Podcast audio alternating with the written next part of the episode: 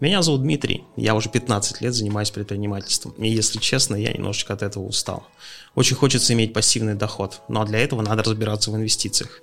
Именно этим мы и будем здесь заниматься. Это подкаст «Хочу инвестировать». Погнали!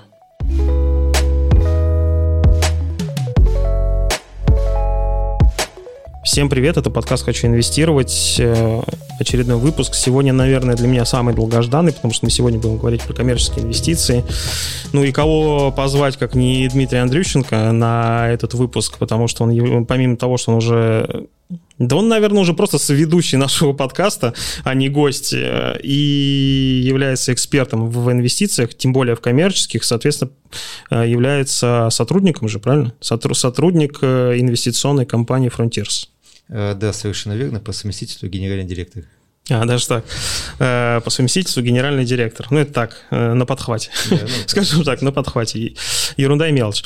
Дмитрий, сегодня говорим про коммерческие инвестиции. Я, опять же, со своего банального взгляда, то, как я это вижу как инвестор, ну, такое почетное звание инвестор, расскажу, как вот я к этому пришел, и, кстати, как мы познакомились. То есть когда-то э, я увидел проект про инвестиции. Это был, наверное, ваш, наверное, флагманский проект, который был коворкинг, который строили на нет, вру, это был не коворкинг. Ково, коворкинг у вас уже был построен, да, это был Пати Тайм, который строили на Маяковской. Э, на Маяковской же, да? Да, друзья, приветствую. Не дал поздороваться, да. извиняюсь. А, Дмитрий, я ну, помню эту историю, это было примерно два года назад. Да, если мы, не больше, да. Да, мы строили Пати в Невском атриуме на третьем этаже. Да. Вот, мы тогда с вами встречались один Им еще походили раза. по стройке. Да, вот. И потом, я не помню причину, да, вы не вошли в сделку. А да я скажу причину. То есть я на тот момент, у меня не было э, большого количества свободных денег, которыми можно было, которые можно было проинвестировать. Э, но, по крайней мере, тогда возникал уже интерес, и плюс был страх. И почему я, например, через наверное, два года пришел и довольно легко это сделал, потому что я уже видел построенный тот пати-тайм, я знал другие пати-таймы, соответственно, там мы были в других пати-таймах, понимаем, как это работает, понимаем, что это вроде бы вещь надежная, вот она уже как минимум там два года проработала, она там дальше строится, развивается, что и компании там инвестиционные вроде как бы можно доверять, Поэтому мы, соответственно, созвонились второй раз э, уже спустя там два года, и тут уже более удачно получилось. И я не буду скрывать, что зашел я во сколько, наверное, в, там, в 4, наверное, проекта. Э, мы о них попозже поговорим. Это я просто пока говорю, что я в это тоже погружаюсь, и подкаст этот родился не случайно. Вот. А потом еще выяснилось, что мы с Дмитрием практически работали когда-то в одной компании, только, возможно, чуть-чуть прям в разное время. Разошлись мы там, наверное, э, в каком году? Э, я там работал с 18 по а, нет, значит, 20, значит, 20 года. Значит, прилично разошлись. Я думаю, я работал там в 14 то есть года в 4. Ну, не суть. Э, в общем, давайте теперь все, коммерческие инвестиции, что это такое, э, и основные плюсы, ну и, возможно, какие-то минусы, если такие есть. Ну, такие есть, скажем так, здесь принято называть минусы, наверное, рисками. Да, как и везде в инвестициях.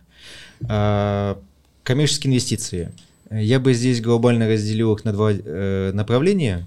Э, первое – это коммерческие займы, это аналог облигаций на фондовом рынке. То есть, это, когда мы компаниям просто даем деньги взаймы. Да, то есть компании требуется финансирование на, на определенные нужды, вот, и это финансирование определено бюджетом, и она готова э, кредитоваться э, по понятной процентной ставке по понятному сроку. То есть это Э, договор займа.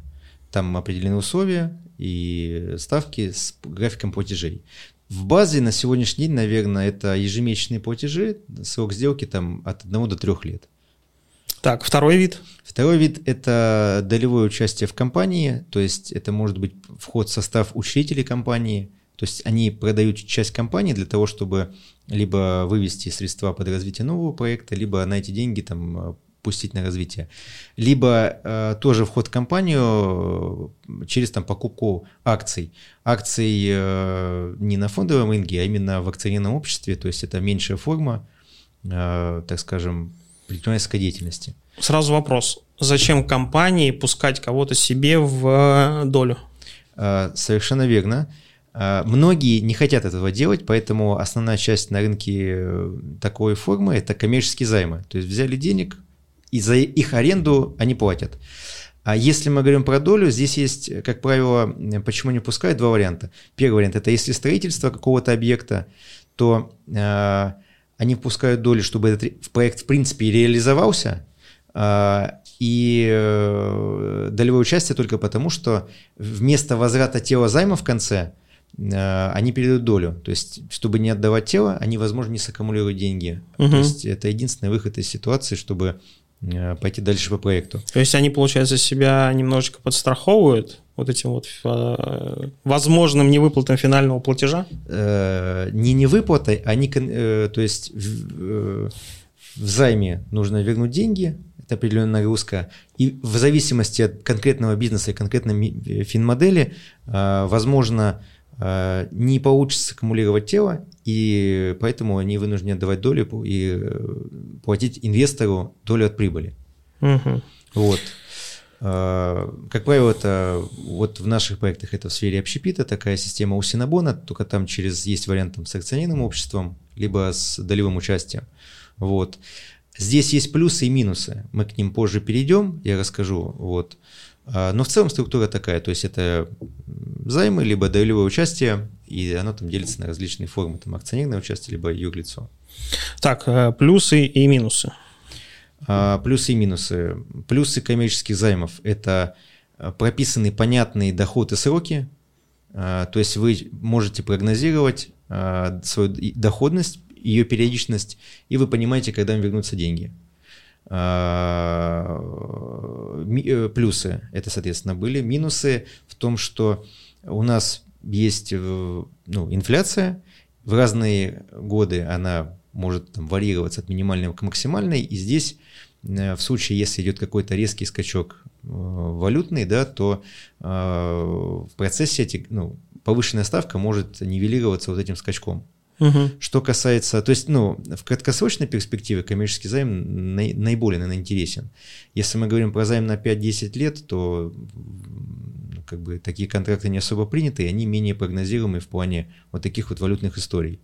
Что касается долевым участием, то здесь инвестор, э, э, входя в состав там, участников общества в любом соотношении, там, как учитель, либо имея там акции, он разделяет как прибыль, так и расходы. Соответственно, на него также ложатся риски за деятельность бизнеса.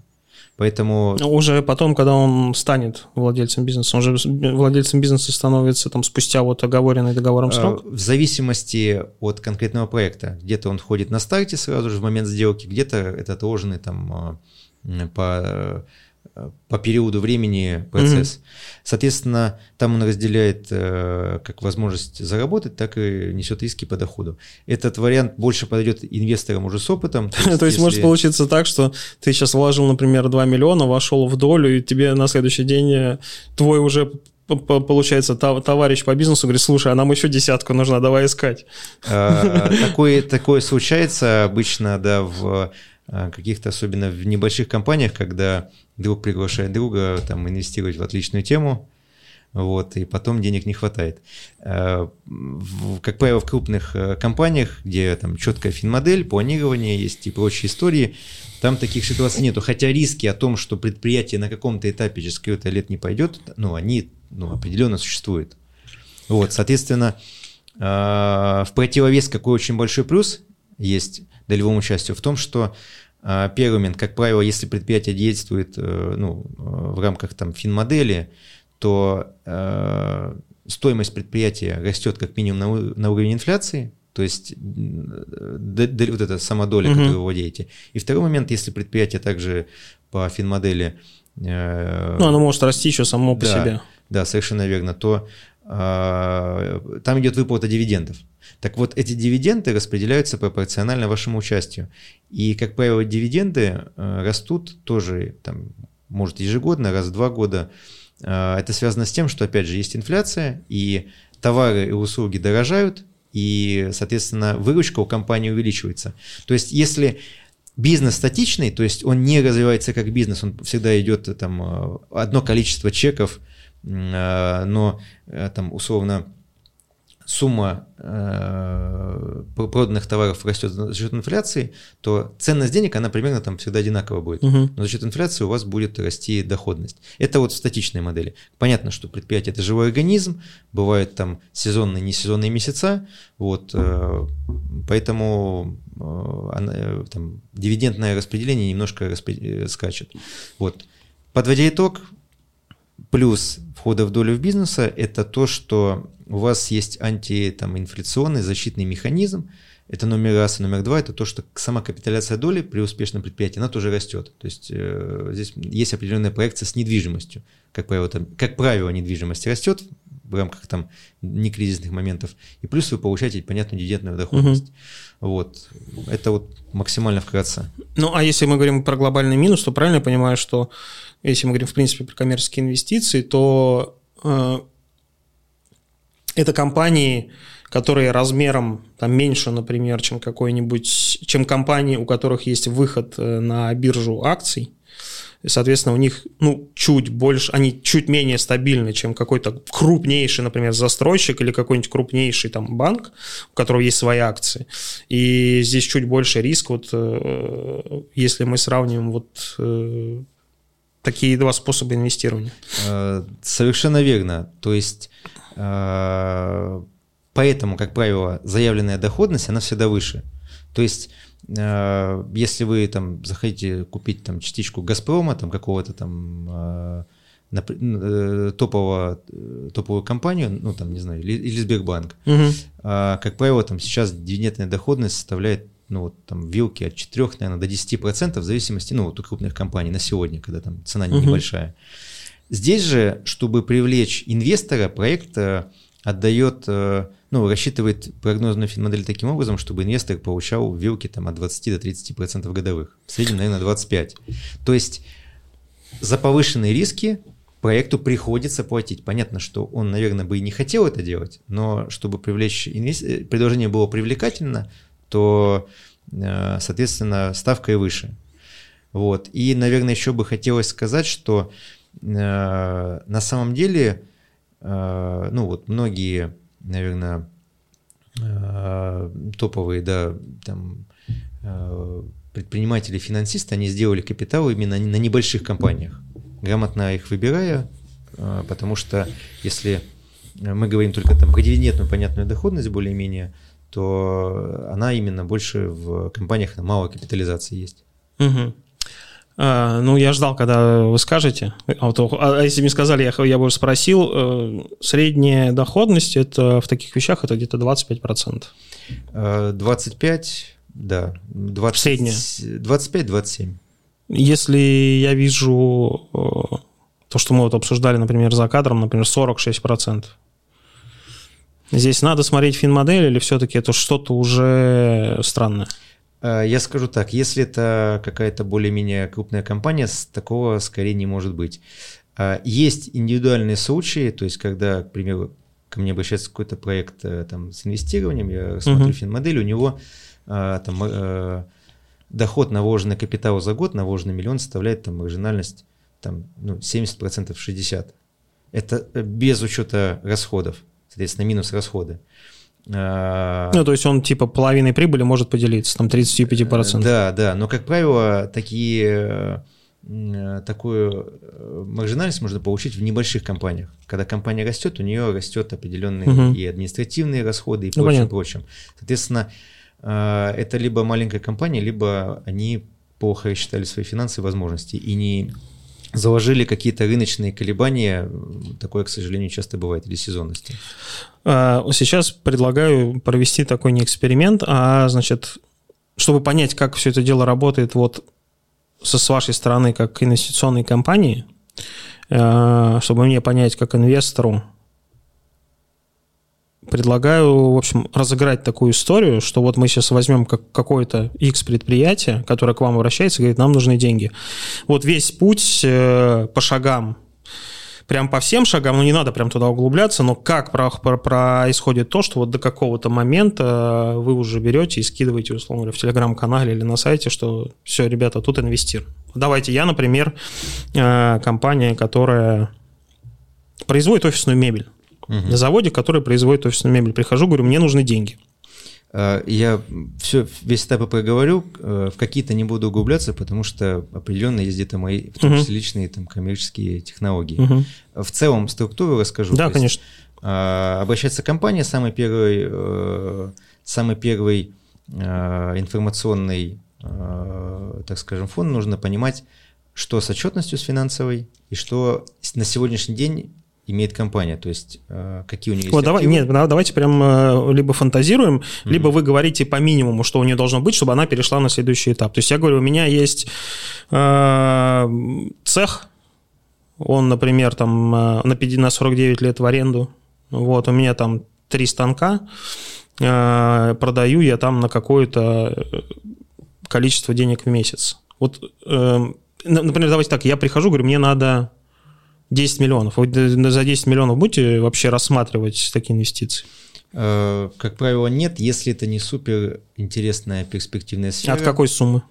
Как правило, это от там, 50 миллионов, в идеале от 100. Давайте 100. Но я говорю, мне нужно 100 миллионов. Вы меня спрашиваете, зачем? Э, я спрошу первое, да, то есть зачем, хочу если пос... финплан, и что у вас есть сегодня? То есть какие ну, хочу, сегодня? хочу построить там какую-то линию э, дополнительную, значит, э, отдел продаж нанять, э, потому что вот понимаю, что сейчас, значит, пойдет вот лофтовая мебель пойдет, вот я хочу, чтобы сейчас еще цех надо, чтобы ножки металлические варить и так далее и тому подобное. Э, покажите финансовое обоснование. Какие и... вот они должны быть, чтобы вы мне дальше пустили на следующий шаг? То есть какая у меня должна быть рентабельность бизнеса? Рентабельность бизнеса – от 40% вообще в идеале от 50% на вложенный миллион. На вложенный миллион. То есть, за, то есть э, на вложенный миллион за год э, он должен принести дополнительно еще 50%.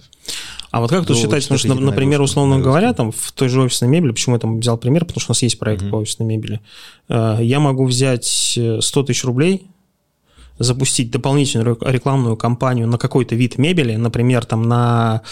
Э, у нас и так было, запустили прямо рекламную кампанию на многоместные секции, то есть вот эти вот металлические, которые в аэропорту стоят, которые в больницах могут стоять, mm-hmm. вот эти вот, там, когда 3-4 сиденья. А, вложил 100 тысяч, получил как раз контракт, контракт от Пулкова и от там еще одной поликлиники метрополитена, и окупил их, наверное, ну, раз в 10, в 15 точно. То есть там, условно говоря, с рекламы, на которую поставил 100 тысяч, заработал полтора миллиона, прям заработал именно mm-hmm. полтора миллиона. Вот, э, ну, вряд ли же вы вот такую рентабельность возьмете за основу. Э, это слишком маленький объем. Ну, во-первых, э, таких контрактов должно быть несколько. Если это какие-то угу. ключевые игроки, их должно быть ну, минимум три. То есть у вас в рамках сбыта должна быть определенная диверсификация по направлениям. Именно поэтому э, мы там по каким-то э, схожим причинам не особо рассматриваем э, магазины на маркетплейсах, даже там с выручками там 300 миллионов, к примеру, в месяц. Почему? Потому что у них часто компании, которые обращаются, они не являются производителем, они являются продавцами на маркетплейс угу. и успешными. И это да. хороший бизнес. Вот. Все упирается в один момент в том, что у них Э, сбыт налажен только там через Ваубель, Сазон, там еще пару площадок. Угу. И риски того, что либо компания изменит условия, да, какие-то по выплатам, по, по, по прочим, по точкам выдачи, были там забастовки в Аубельс на пунктах выдачи там полгода назад и там прочие истории, слишком большие. То есть в бизнесе очень важно иметь также диверсификацию среди Э, заказчиков. То есть э, это очень важно. Поэтому если у вас один контракт и он еще краткосрочный, то это не повод для того, чтобы предоставить вам финансирование.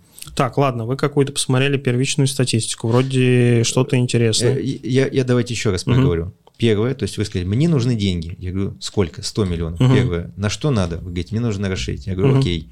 Первое, сколько у вас выручка? Вы скажете там, сколько у вас? Так, нет, давайте представим, если я говорю, что мне нужно 100 миллионов. Э, вот нет, давайте так, сколько она должна быть, чтобы, опять же, это пошло дальше, чтобы вы дальше стали разговаривать. Хотя бы там от 100 миллионов за последний год. Если это что-то супер интересное, э, это может быть там, от 50 небольшими раундами, в, угу. в общем это от 100 от 150 за последний год. Плюс... То есть это получается по 10 миллионов в месяц? Совершенно верно. Угу. А, плюс а, нужно смотреть Э, там предыдущие... Ну, помимо выручки еще, наверное, должна быть какая-то рентабельность, а потому Это что... самое первое. Если нет выручки, нет смысла смотреть рентабельность. Ну, то угу. есть, если нам она не интересна. То есть, э, я иду от меньшего да, к большему. Да, ну, выручка... скорее всего, после выручки смотрите рентабельность. Да, выручка за последние три года. Если есть э, тенденция в рост, то это уже интересно. Есть как бы интерес посмотреть, что дальше. Угу. Если выручка скачет, то это, возможно, какие-то сезонные, э, сезонные кризисные. Нужно понимать, почему, углубляться вначале, почему она скачет, угу. и потом уже идти дальше. Смотрим, выручка идет в рост, дальше углубляемся, да. Что у вас есть сейчас? Вы рассказываете, у меня есть производство, оборудование, там, угу. Машины описываете все ну, это в активах, в материальных и нематериальных. Дальше мы идем, что у вас со сбытом, какие объемы продукции производите и кто у вас заказчики. Это один какой-то угу. крупный заказчик, это одна история, и либо вы, к примеру, сбываете, у вас там 5 а, дистрибьюторов, плюс розничные продажи через интернет-магазин, угу. я, к примеру говорю, интернет-магазин, плюс вы где-то там оптом еще что-то делаете, плюс какие-то заказы вы делаете там для другого бренда, ну, например, я к примеру говорю. Угу. Это интересно. Если вы скажете, у меня все на один контракт, либо там два заказчика, либо одному сети магазинов продают, это уже неинтересно, потому что мало диверсификации. Может быть, даже если у вас хороший показатель, мы скажем, ничего страшного, вы сделаете диверсификацию, и мы с вами вернемся к этому через полгода, ну, там, либо через год. Такое часто бывает, угу. когда мы начинаем работу, там, через год, через два, потому что какие-то э, элементы бизнес докручивают. Угу. Смотрим, сбыт у вас, с сбытом все хорошо, дальше нам нужно подтвердить э, финансовую модель, то есть подтвердить ваши доходы, Э, подтвердить расходы, потому что очень часто в малом и среднем бизнесе предприниматели не могут, э, ну, на самом деле они на коленке, там, на каком-то плане в Excel могут скинуть расходы, доходы, но они будут не суперточными, угу. к сожалению. А, а наш... как, как вы отслеживаете то, что если компания не очень большая, понятное дело, что она пытается оптимизировать налоги? А, я... Одно из требований – это полная работа в белое. Нет, ну можно же работать в белую, но использовать там какие-то, скажем так, э, интересные механизмы, просто чтобы немножко это... Отвечу очень просто. Э, на таких механизмов бизнес в больших масштабах не масштабируешь. То есть в краткосроке это закрывает ваши вопросы, но если вы хотите стать большим предприятием, от этого придется уже сейчас уходить, потому что будут проблемы. Некоторые там, компании, с кем мы работали, с этим сталкивались там 3-4 года назад. Мы эти проблемы э, проходили, и угу. вот, но э, действительно там вырасти в крупную компанию на костылях, ну, к сожалению, не, невозможно, либо это очень сложно. Нет, так мне кажется, здесь как раз логика такая, что когда ты вот не, не, небольшая компания, ты, скорее всего, этим будешь пользоваться. Вот ты захотел вырасти, и приходит человек, я просто к тому, что э, он же может прийти с какой-то реально прикольной, хорошей идеей, с каким-то там прикольным, ну, к примеру, какая-то IT-компания, да, но для того, чтобы ему половину там всего срезать, у него там часть сотрудников на самозанятых, и плюс еще один какой-то тип эффективный отдел, который вот, ну, еще там, например, 20 человек, которому платят по 100 тысяч, а платят, оказывается, там, ну, типа никуда. Но записывает расходом, приходит, говорит, да, блин, у меня вот такая рентабельность, вы говорите, а вот это. Он говорит, ну, это как раз, вот, блин, она благодаря этому, этому тут еще вот столько спрятано, потому что я просто как бы от этого ухожу. Э, нужно отбеляться. Отбеляться и иметь уже показатели, потому что сейчас то, что вы описали, э, компания, это, как правило, из сферы услуг какая-нибудь, потому что у вас угу. был и записано офис, люди самозанятые, активов не было. Соответственно, какой-то офис, где сотрудники оказывают какие-то услуги. Это вообще довольно рискованная история. Э, к тому, что там... Ну, кому-нибудь, да. я не знаю, за складской комплекс ты кому-то на ИП платишь вместо ООО с каким-то бешеным этим. Если это какие-то там какая-то история в рамках 20%, ну, примерно, да, если мы говорим там про денежного потока, то в целом это можно исправить там в краткосроке. Если мы говорим про там, 30 и более, то это Э, мы, ну, мы не пойдем на работу до момента, пока... Короче, вопрос такой, то есть, смотрите, приходит человек, тут, наверное, даже проще так спросить, э, и говорит, э, ну, все показали, вы дошли до этого момента, и он говорит, у меня рентабельность там 50. Вы говорите, нет, по документам 35. Он говорит, блин, ну я сейчас объясню про эти 15%, Такое и вам объясняет. И он вам объясняет, было. вы просто на это смотрите с пониманием. Вы, конечно, понятное дело, что вы ему потом говорите, надо выходить в белую. Но вы такие прикинули, вы поняли, что он делает, поняли, ну, понятная вся история. Вы такие, да, хорошо, но только тебе надо работать, начинать уже в чистую. Э, Тут нужно понимать, что не всякий бизнес выдержит такую высокую кредитную нагрузку. И нельзя подогнать все сферы и все бизнесы под модель э, финансирования через частные инвестиции, потому что кредитная нагрузка довольно высокая. Ну, то есть вы, я к тому, что вы э, с пониманием смотрите С на... пониманием абсолютно. То есть Всё.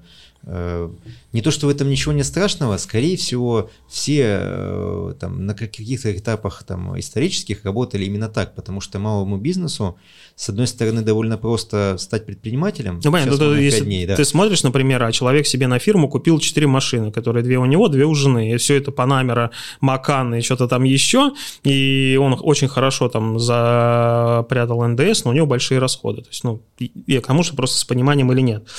Дальше. То, в общем, здесь устроило. Рентабельность мы поняли, что должна быть от 50%. Дальше что происходит? Э, Ну, от 45, от 40-45, в идеале, конечно, от 50. Мгм. А, Дальше происходит... Кстати, такая рентабельность часто достигается в каких-то сферах в производственных компаниях, потому что, особенно если не полного цикла, то есть там, где идет сырье, переработка и продажа, потому что а, за счет того, что там меньше цепочек и в производственных процессах, которые берут свой доход, у них, Мгм. соответственно, может быть довольно выше рентабельность. А, Дальше, то есть все проходит, а, мы проверяем, соответственно, финансовую сторону. Если все в порядке, для нас очень важно еще второй момент. А, Это параллельно происходит, это юридическая часть. Нет ли каких-то судебных Судов. дел, да. Смотрите, сам, сам, сам с- какое-то судебное дело, это ничего страшного. Вопрос в рамках чего оно. Если там 10 тысяч рублей контрагент либо НДС не досчитался, это нормально. Э, Даже если их там 5-10. Вопрос, если есть претензии, что на неоплату там, каких-то услуг подрядчиков крупных размеров, и это системно, это уже определенные Мгм. сигналы э, к определенному подходу предпринимательской деятельности. То есть сами суд- судебные, э, так скажем, какие-то нюансы нужно Понятно. разбираться. Иногда в каких-то услугах, там, э, в небольших, к примеру, там, там, не знаю, в том же там, транспортных, в стоматологиях, к примеру, очень часто там какие-то небольшие судебные дела есть, и причем они, бывают, со стороны клиентов, они пытаются тем самым выбить определенные там э, Мгм. возвраты и прочим, не будем даваться подробности. То есть смотрим юридическую часть, смотрим на управленческий состав. Это очень важно. э, На управленческий состав. Любую сильную компанию можно загнуть э, некомпетентным управлением, и наоборот, любую слабую компанию можно сильным составом в любом рынке конкурентном, если сфера не загибается сама сфера, а именно Мгм. а, там она как-то устроена, то его А можно как вы проверяете? э, компетентность управленческого состава э, лично. Лично проверяем. Ну, момент номер один. Э, Первый момент, самый первичный, это просто на опыте, когда с человеком общаешься, учитывая сферу, в которой мы работали, э, ты сразу понимаешь, насколько он погружен в детали. М, Часто бывает, что собственник производственной компании очень хорошо разбирается в оборудовании, в производственной части, и он может вплоть до того, что разобрать станок. Но он ничего не знает о самом процессе. Но он плавает в финансовой части и в плане масштабирования. А, Но если у него есть определенный, э, так скажем, э, заложенный потенциал, там, мы ему рекомендуем там, пройти там, там, базовое там, обучение прочим, то есть в таком ключе. А, Вот, то есть, отвечая на вопрос, как мы проверяем, а, это по компетенциям. А, Здесь, наверное, некоторые там HR, которые могут нас слушать, там начнут сразу а, говорить э, свои интересные тезисы. Я скажу, что здесь нужно в первую очередь смотреть по результатам, которые были. И по, если есть возможность э, взять какие-то отзывы в репутации, потому что во многих сферах э, ну, э, можно найти пересек- пересечение по знакомым, просто получить отзыв. Мгм. Это вот самое начало. То есть при первичном, понятно, что когда мы в процессе выбора компании начинаем взаимодействовать по документам, по прочим, мы смотрим по обратной связи, как с нами взаимодействует, и это тоже определенный сигнал. Если предприниматель не вовремя там предоставляет документы, у него либо нет интереса, либо он занят, либо он не хочет. То есть здесь определенность разделения. И вот, а если он сильно занят на работе, это же хорошо. А, если это объективно сильно занято, это не является какой-то оправдательным, так угу. скажем, моментом. Вот. И вот по крупинке мы так в процессе работы собираем общую картину. Угу. Вот.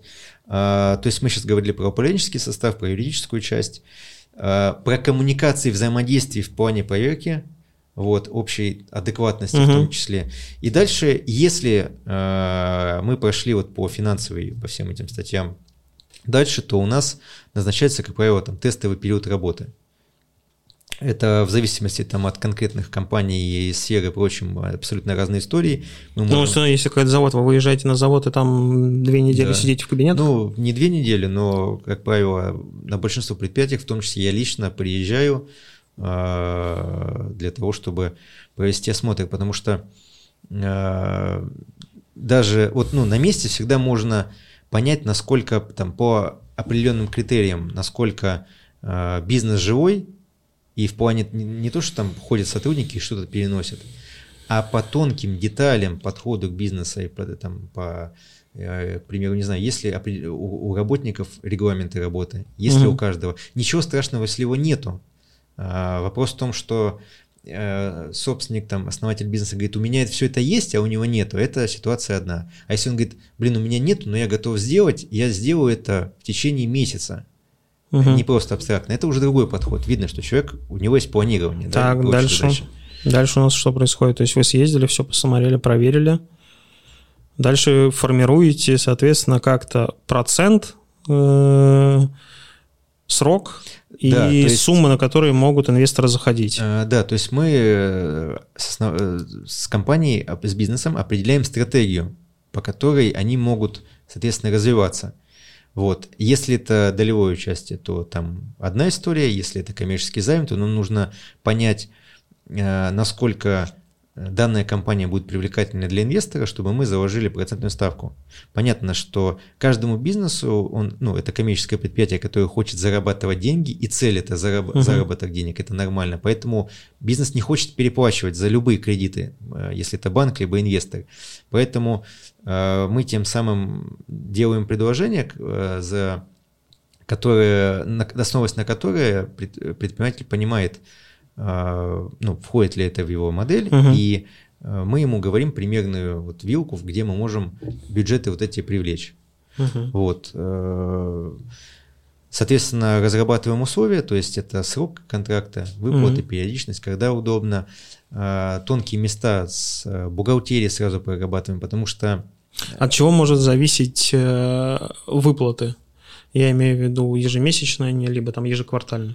Очень просто, например, Э, нужно деньги для покупку оборудования. К примеру, вам вот у вас был запрос, мне нужно купить станки. Угу. Мы с вами проговариваем, через сколько они приедут, э, через сколько они приедут, через сколько будет там пусконаладочной работы, через сколько вам параллельно сырье приедет, вы запустите, через сколько у вас цикл по продаже произойдет. Угу. Я думаю, что, скорее всего, там в мебельном оборудовании просто на скидку в среднем с погрешностью, там, если это оборудование не Китай, китайская, к примеру, да, и вы заказываете в Китае, она приедет вам за до трех месяцев, ну, примерно 2-3 месяца, а на пусконаладка, если это большой оборудование, вам приедет команда там в течение плюс еще там двух недель, вот где-то 3-3,5 месяца. К этому, если вы подвезете сырье за этот период и у вас не будет дополнительных накладок, то вы через 3,5 месяца начнете производить продукцию, плюс цикл по продаже у вас, наверное, там, если по готовому контракту, там, наверное, от, от месяца. Если не готовому, uh-huh. наверное, от трех. Вот ты посчитайте, я вам посчитал от 4 месяцев до полугода, вы получите деньги с этого оборудования. Я примерно верно посчитал? Ну, не, я просто так смотрю, что все-таки самая распространенная история это все-таки ежемесячные вещи. Да, ежемесячная. В вашем портфеле, по-моему, одна компания, которая ежеквартально платит, или нет? Э, да, это Green News, сельскохозяйственная компания. Вот там, скорее всего, это больше связано с тем, что, наверное, это сельское сезонность. хозяйство там и там сезонность. Сезонность, и она ярко выраженная сезонность. Поэтому э, пришли к такому инструменту. Э, вот. И возвращаясь к выплатам, э, мы понимаем, что бизнес получит первые деньги там, через там, 4 месяца в кратчайшем сроке. Uh-huh. И мы понимаем, что инвестор не хочет ждать 4 месяца выплат. Если эта ситуация нерешаемая, там нет какого-то финансового запаса на э, первые выплаты, условно, из э, расчетного счета бизнеса, если мы этого нет, то мы можем сделать там первый платеж через 3 месяца, а потом они будут увеличены в рамках года. Вот. А в идеале, конечно же, инвестор хочет получать платеж с первого месяца, то есть у него должен быть какой-то запас. Угу. А исторически у многих определенные запасы есть, поэтому не возникает трудности платить там с первого месяца. Угу. А, соответственно, ваша роль как инвестиционной компании понятна, механику, понятно дело, без сумм, без процентов, но как э, ваша страна зарабатывает на этом? Также, наверное... Просто как... процент с привлеченных средств? А, смотрите, ну момент номер один. Для каждой компании абсолютно разные условия, потому что э, то, что мы не проговорили, первое, мы туда инвестируем свои деньги, в том числе, угу. в каждый проект, как компания, в том числе как физлица. То есть у нас многие сотрудники, я в том числе, там, как не сотрудник компании, инвестирую. Угу. Сейчас уже, наверное, ну, стараюсь практически в каждую сделку заходить по финансовым возможностям. Угу. Вот. А, это момент номер один. Второй момент. Где-то у нас есть э, э, доля там от чистой прибыли компании. А чистой прибыли вообще компания по счетам? В том числе, да, угу. то есть в зависимости от проекта. То есть в зависимости от стратегических задач и объемов угу. есть э, ну, разные договоренности. В части того, что мы делаем, можно сказать, что ну, первый момент, мы на самом деле очень глубоко интегрируемся в компанию, мы не являемся там агентами либо посредниками, как, ну, там есть представители на рынке. А мы, почему, я вам вначале говорил, нам интересно привлечение там в идеале от больших сумм, там от 100 миллионов и выше, потому что мы очень много времени тратим на интеграцию, иногда она доходит до года. У меня есть проект, э, который мы год выращивали там с основателем действующей нашей компании. Просто вот на, на вырост растили. Из-за того, что времени ну, тратится... Что это за проект? Э, я могу озвучить? Да, конечно. У нас э, в конце августа будет сельскохозяйственная компания. От, угу. Это основатель от основ, одного из соучителей ТПК «Автопрома» Александра Мишукова. Он угу. как хобби вначале чуть больше года назад себе построил Э, изучил рынок, построил в Челябинске фирму по производству шампиньонов, единственную на всем ближнем округе. А, за год ее раскачал по контрактам, и сейчас у него есть стратегия по э, как сделать из этой фирмы небольшое промышленное предприятие с добавочными, uh-huh. с добавочными позициями. И вот э, когда это, год назад это было стартапом, то есть мы год назад еще встречались, я, я определенные действия э, угу. говорю заранее делать. Сейчас все это преобразовали в акционерное общество. Там, на первом раунде можно будет зайти займами, потом там угу. долю в компаниях. То есть вот даже такие истории. И вот мы максимально интегрированы, и мы там как, э, там, не знаю, там бухгалтерский отдел, который там работает там на компанию, э, угу. там юридическая часть. Вот, поэтому все. Не, ну если глобально, то есть это два пути. Это либо процент с привлеченных средств как в виде как в агентского формата, либо это вот то, что вы сказали, там доля от прибыли. Да, совершенно верно. Ну, мы не берем и также это возможность участие. вложения, размещения собственного капитала, потому что угу. э, деньги тоже нужно свои куда-то успешно инвестировать. Угу. Соответственно, дальше приходят клиенты, они проинвестировали. Э, как часто компании либо увеличивают вот этот портфель, либо, э, может быть, наоборот, они прошли раунд, закрыли, через два года всем все отдали и дальше живут спокойно. То есть вот как часто компании продляют, а как часто, наоборот, говорят, все, спасибо, всем, со всеми было хорошо, перед всеми обязательства выполнили, до свидания. А, опять же, все зависит от применительной компании. В большей части Э, компании готовы продолжать работу. Опять же, почему? Э, абсолютно, наверное, 80% случаев, когда приходит предприниматель, вот как вы, uh-huh. я хочу купить оборудование, вы покупаете, у вас расширяется производство мощности, вы становитесь более крупным игроком, у вас появляется больше новых возможностей, о которых вы не знали на предыдущем uh-huh. этапе. Ну, то есть бизнес продолжает у вас появляется, расти. Да, если у вас, э, э, так скажем, определенная медийность налажена, в том числе там в своей сфере, там вас начинают узнавать, вы делаете реально качественный продукт. Если у вас качественный продукт, вас нач... захотят, там, скажем, ваши продукции больше покупать. Угу. У вас будет э, гораздо больше э, вариаций, в том числе диверсификации бизнеса. Вы, возможно, увидите новые направления производственной части. Ну, как, как, ну, как часто в итоге? То есть таких компаний 80%. большинство? процентов. Угу. То есть 80% это продолжают да. дальше зарабатывать и расти. Да, да, как правило. Есть э, э, предприятия, э, э, будем примеры, ТПК «Автопром». Угу. Вот через год они сказали, ну, нам денег-то и не надо. А действующие контракты все в порядке, мы там не будем досрочно возвращать, любим уважаемых инвесторов, мы будем дальше взаимодействовать. Ну, вот. А дальше взаимодействовать с кем? А, Это я сейчас как инвестор ТПК Автопромга вас спрашиваю. Да, я понял. Ну, то есть действующие контракты, э, там первые инвесторы заходили либо на год, на два. Угу. Вот ну, то есть они говорят, что мы через два года со всеми расплатимся и больше... А, вот у кого сейчас закончились сделки годичной давности, продление идет по существенно низким ставкам, там 20, по-моему, 2%, угу. насколько я помню, которые заходили по 28. То есть они э, тем самым, э, это искусственный инструмент первое в том, чтобы большинство инвесторов ну, не, не продлевали сделки, угу. а кто продлил, это получились бы более дешевые деньги существенно. Вот. И сейчас там можно войти ККП тоже под небольшой процент, типа там 23% годовых. То есть э, э, это, по сути, сигнал к тому, что предприятие, э, так скажем, прекращает... Набирает мощность и становится на ноги, на все ноги. Да, да, да, совершенно верно. По крайней мере, пока, возможно, получится сделать смежные направления об этом.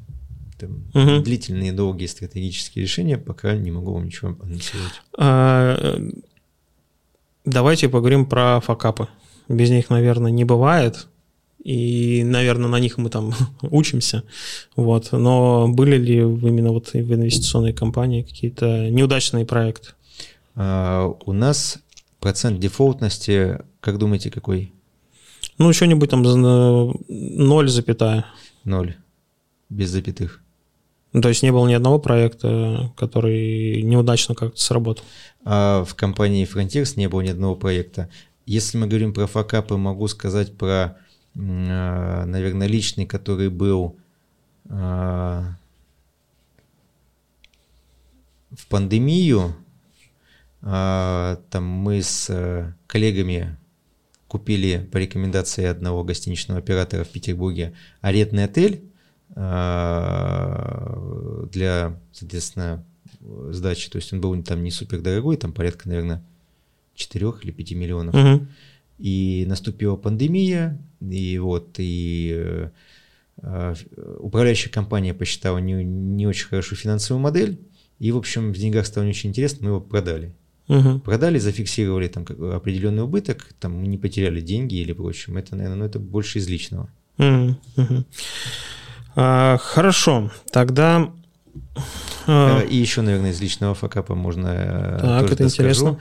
А, так, в конце 21-го, да, в конце 21 года у нас один из инвесторов занимался а, доверительным управлением вот этих криптовалют и токенов, угу. вот этой всей истории. И мы э, тоже инвестировали в его управление сами, сами своими деньгами. Это небольшие были там э, инвестиции, может быть, там порядка полутора-двух миллионов рублей. Попробовать на самом угу. деле. А, тоже коллегами больше скинулись. Угу. Вот. И тогда как раз доллар скаканул, потом началась там вот эти все истории. И мы вышли, зафиксировав убыток, по-моему, минус 40 или минус 50 процентов. Угу. Вот, э, не было какого-то огорчения, потому что это был один из экспериментов. Мы, ну, на самом деле, своими деньгами очень много личных там экспериментов проводим. Вот. А, ну, не очень много, наверное, ну, проводим периодически. В том числе у нас э, есть один собственный проект на, в Индонезии и на Бали. Ну вот, э, поскольку мы дошли уже до конкретных проектов, и вы тут как генеральный директор, как выяснилось, инвестиционной компании. Расскажите, какие у вас есть проекты, коротко. Какие проекты, какая, какой на них срок и какая на них э, доходность? А если мы говорим э, про проекты, которые активны в стадии активный. привлечения, потому да. что есть э, на паузе. Нет, то давайте активный только. Возможно, кому-то из зрителей или слушателей захочется А, изучить просто этот вопрос. Это поколе- э, проект поколения кофе, кофейная компания, кофейная и торговая компания по производству. Также есть э, у нее там сеть кофеин, то есть довольно крупная. А Дальше это Э, Процент, процент на сегодняшний день это 26% годовых минимальная сумма и срок. А, от э, сделки только для ИП самозанятых и юрлиц, Мгм. то есть физические лица туда не могут сейчас входить, процент 26% годовых. Нет, сумма минимальная и срок. От э, 500 тысяч рублей. И срок? Год? А, Год-два. Два. Так, дальше. Дальше ТПК «Автопром», который мы проговорили, туда тоже могут зайти, э, ну, ИП, э, юрлица сам, э, самозанятые нет. Ставка там сейчас 23% годовых. Мгм. Это вот низкий. Срок и... Срок э, один год, только один год. Мгм. И сумма? Э, От 500 тысяч. Так, дальше. Далее Кстати, обратите внимание, Дмитрий правильно говорит 500, а то зачастую говорит 500. Он просто, видимо, часто это говорит, поэтому знает, как правильно, как правильно говорить. Да, спасибо. А Дальше компания Минисклад. Это складские комплексы, также там э, площадки для хранения вещей. Э, Петербургская компания. А Сейчас ставка там 22% годовых. Будет в ближайшее время снижение 21. Опять же, почему снижение? Потому что денег все, ну, как бы... Им надо, им надо все меньше и меньше. Меньше, да, и э, чтобы не выпадать из информационного поля, потому что может появиться момент, когда денег в моменте нужно будет открыть крупную площадку, такое Мгм. бывает, и поднятие ставки там на какой-то срок определенный, и идет набор, и все. А так в целом идет там удешевление денег. Дальше это сеть коворкингов. Сейчас туда можно войти в, только в долю от 2 миллионов рублей. Процентная доходность э, там э, на первые 4 года фиксирована 25% годовых, это гарантия. Дальше А почему там сделали только в долю? Э, Там были займы, просто Я объемы помню, закончились. Я помню. Э, Такая, тут какая разница, что так, что так? Очень большая в том, что если э, на строительство, вот я как раз когда говорю разницу между почему кто-то хочет продать компанию долю, кто-то нет, а, при строительстве какого-то крупного объекта, то есть взять займ на 15 лет никто не даст, Мгм. если говорить прямо.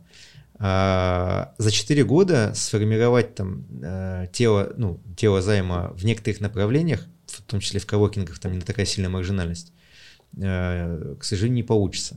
Поэтому там выход взять частично займами и частично Мгм. реализовать доли. Вот, и получится, что у кого реализована доля, там не нужно делать возврат тела займа, потому что они там пожизненно в Мгм. долевом участии. И тем самым вот эта пропорция позволяет, э, э, позволяет э, и не перепродать долей, и тем самым э, реализовать проект. Мгм. Вот. Э, Кстати, по нему есть вопрос. Я читал договор, и там э, аренда 7 лет. Мгм. Я правильно понимаю, что за 7 лет этот проект должен, помимо того, что окупиться с учетом всех инвестиционных денег, еще какую-то э, доходность принести э, владельцу? Да, совершенно верно. Владелец на самом деле с каждой новой локации начинает зарабатывать деньги именно в свой доход, да, это с четвертого года, когда, э, то есть на первые четыре года аккумулируется весь доход на выплаты по займам, Мгм. именно по части займов. Поэтому у э, основателя, в данном случае Алексея Руденко, максимальная мотивация в том, чтобы проект максимально длительное время существовал и прочие истории. По поводу договоров аренды здесь э, Я думаю, мы Алексея как-нибудь пригласим же. Э, Я походатайствую. По поводу аренды здесь отдельная история. Момент номер один. Если делать это на собственности, это будет неинтересно ни, ни инвестору, ни э, Алексею, ни любому, наверное, представителю бизнесу. Слишком большая окупаемость. Вот. Поэтому на арендной площади это э, больше, больше Ну, например, если оно досталось тебе по наследству. если по наследству, да.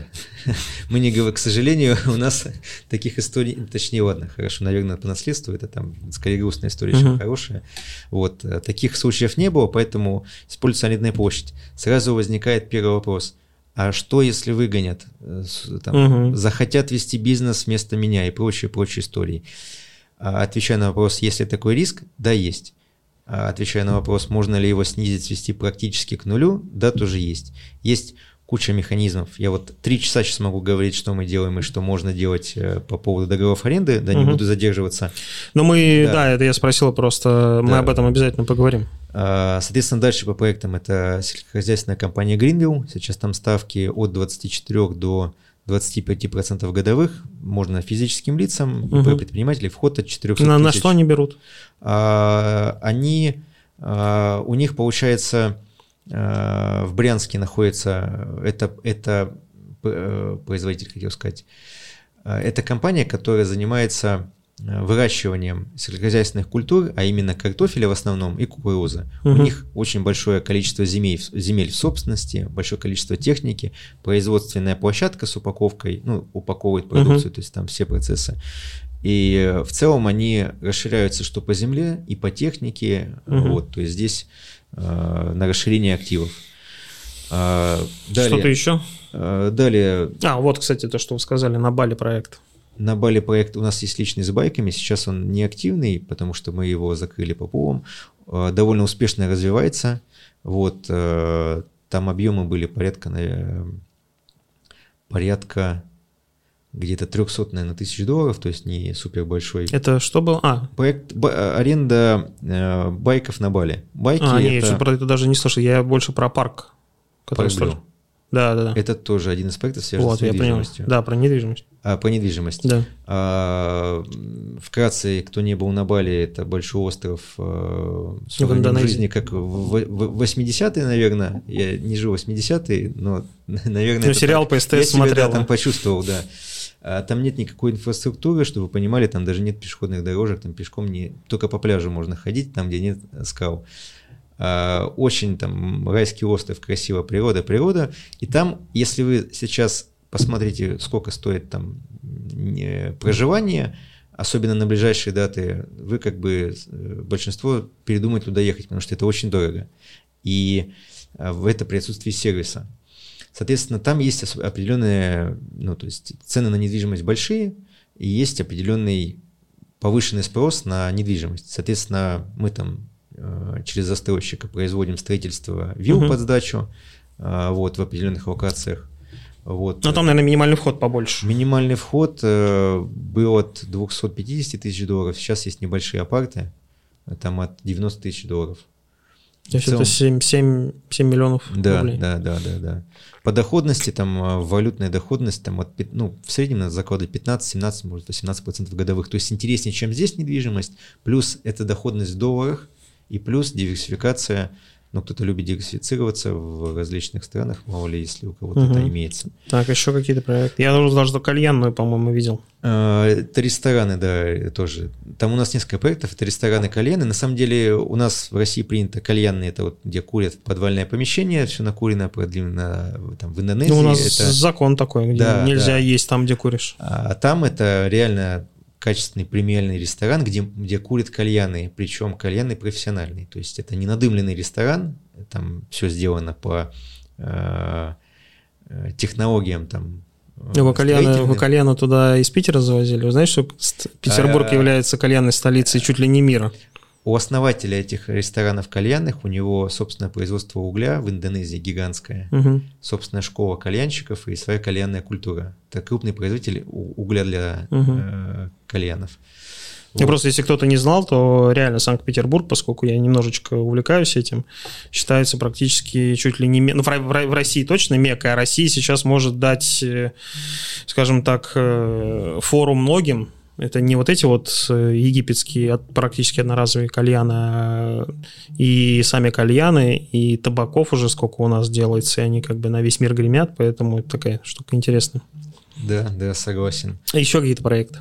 А, На Бали, в принципе, на сегодняшний день все. Потом остались у нас в Петербурге транспортная компания Текарота, петербургская компания. Ну, осталось, вы тоже так сказали, э, Из за, за- день э, собрали пул, закрыли его и все. Так что не остались уже. Ну, э, в октябре планируем новый пул, поэтому э, пусть озвучат. Вот. Подписывайтесь, кстати, на телеграм-канал, и мы же его можем э, как-то... Да, если есть возможность... Мы, конечно, э, оставим все ссылки в описании, поэтому подписывайтесь, если вам интересно просто следить за, во-первых, появляющимися проектами, а во-вторых, за отчетами, потому что там иногда появляются отчеты о там, том или ином проекте, причем иногда там выступают сами э, руководители и что-то снимают, рассказывают и показывают. Да, совершенно верно, там никакой воды нету, мы только по делу, стараемся там не спамить, чтобы четко сухая... Ну да, ежедневно курсы валют там не выходят, то есть за это можешь не переживать. Да. Вот, поэтому по проектам, в принципе, активным все. Вот какие-то еще вопросы, которые... Какие-то интересные проекты вот в ближайшее время готовятся? Да, готовятся три проекта, будет в течение Просто сферу, просто сферу там, а... ну там типа сельхоз, строительство, сфера услуг. Я понял. Сельхоз я сказал да, с Александром Да, это сказали, да. Дальше ЖД-перевозки, транспортная компания, угу. у нас второй раунд будет. Вот это род. Э, нет, ЖД-перевозки. А, ЖД-перевозки. Там та же история, только... Который... Да, да, СКС. Угу. И а, новая компания в сфере а, аренды технологического оборудования, технического оборудования. Детали вам сейчас не скажу. Да, сейчас, да, там, не, да, не, не просим. Да, будут. Плюс постоянный поиск ведется, это нетрудный процесс.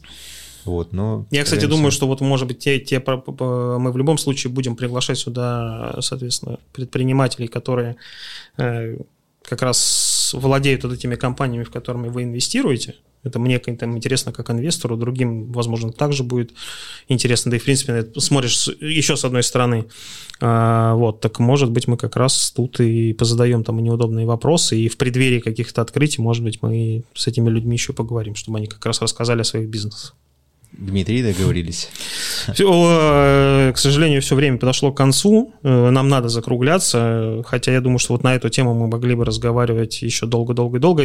Коротенький итог. Сегодня в основном говорил Дмитрий, как и положено гостю. Э, от себя могу сказать, что быстро и коротко. Я проинвестировал, наверное, проектов 4. И пока тут, фу, чтобы не сглазить, соответственно, каждый месяц получаю определенные деньги и э, особо не думаю над тем, по крайней мере, куда дальше вкладывать их, потому что еще срок у меня есть, запас. Понятный и прогнозируемый по выплатам. Да, да, надеемся, что инфляция сильно скакать не будет, чтобы сильно деньги не, не, не обесценивались. Дмитрий, спасибо большое. Да. Будем Дмитрий. рады видеть вас снова. Всем пока-пока. Всем э, успешного инвестирования, хорошего дня. дня.